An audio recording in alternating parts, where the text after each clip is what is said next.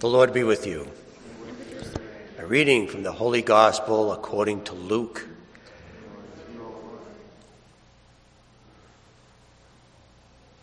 The angel Gabriel was sent from God to a town of Galilee called Nazareth to a virgin betrothed to a man named Joseph of the house of David, and the virgin's name was Mary.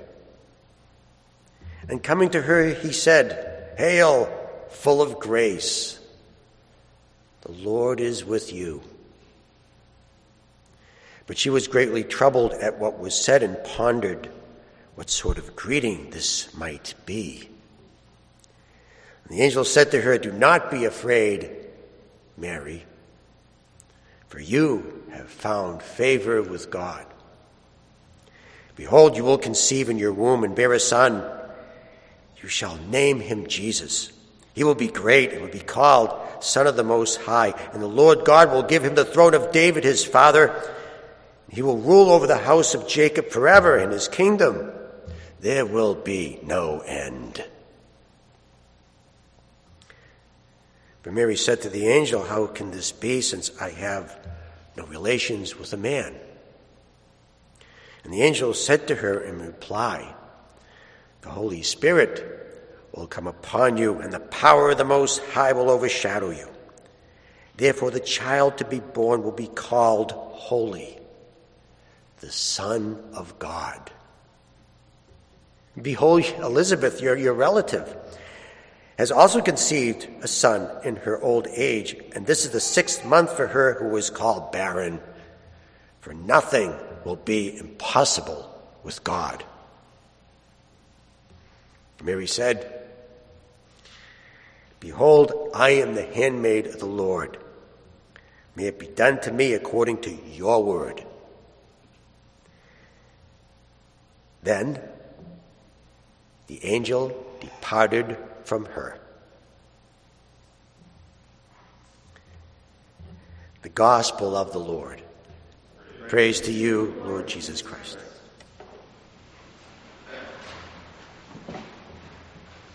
Now, if an angel from heaven appeared to me, I would be surprised. Actually, I would be shocked. But when the angel appears to Mary, she is not surprised at the appearance.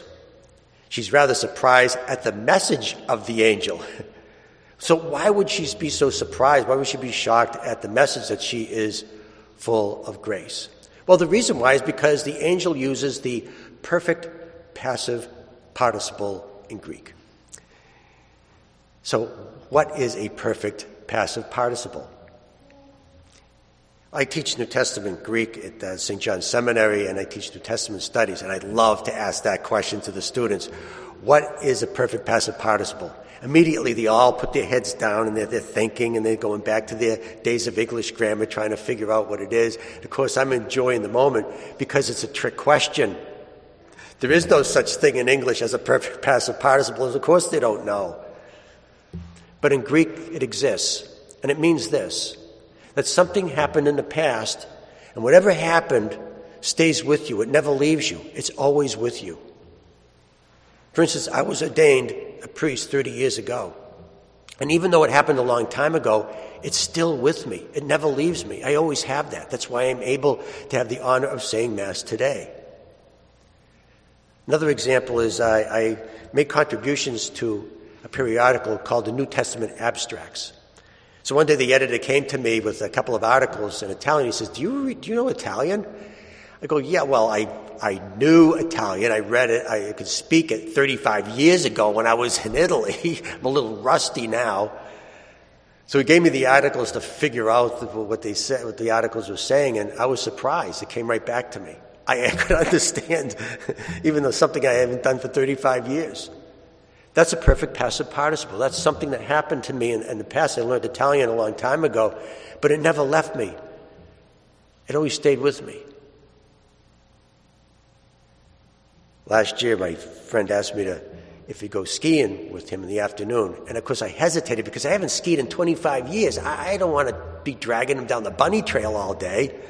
So I says, "All right, fine, I'll go." And And uh, I was surprised. It came right back to me. I, I spent most of the afternoon screaming down the Black Diamond trails. it's something I learned a long time ago, but it never left me. I always had it. So now, when the angel Gabriel now turns to Mary and says that God just gave you a gift and it'll always be with you, it'll never leave you, this gift. So Mary was surprised. What's the gift? What is this grace? So the angel explains to her what the grace is. And the angel says to her, It's God.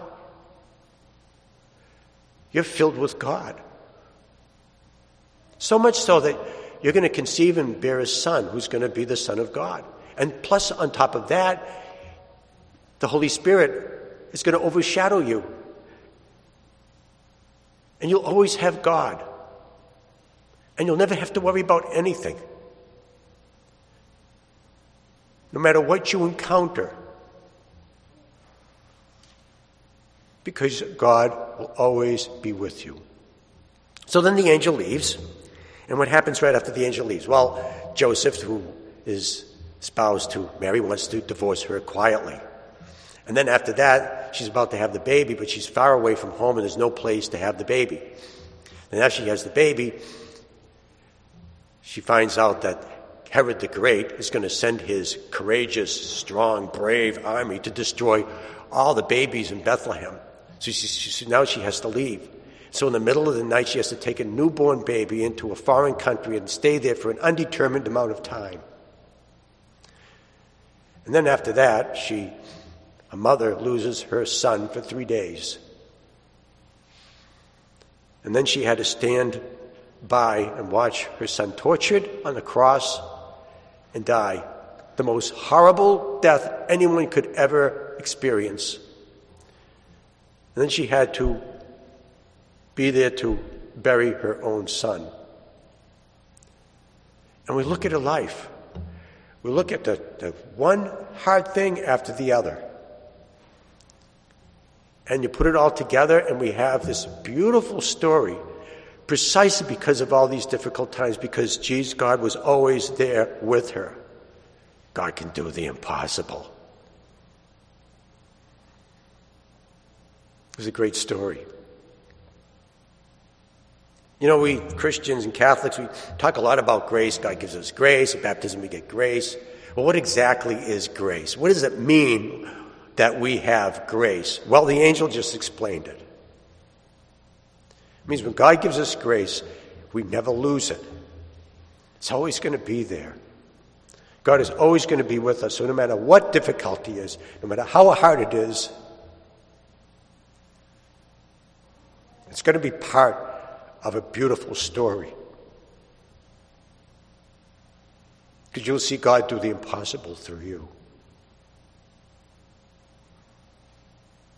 Mary's life shows us what God has done for us, filled us with grace, which means we have a great gift. So love the gift, appreciate the gift, but most of all, use the gift.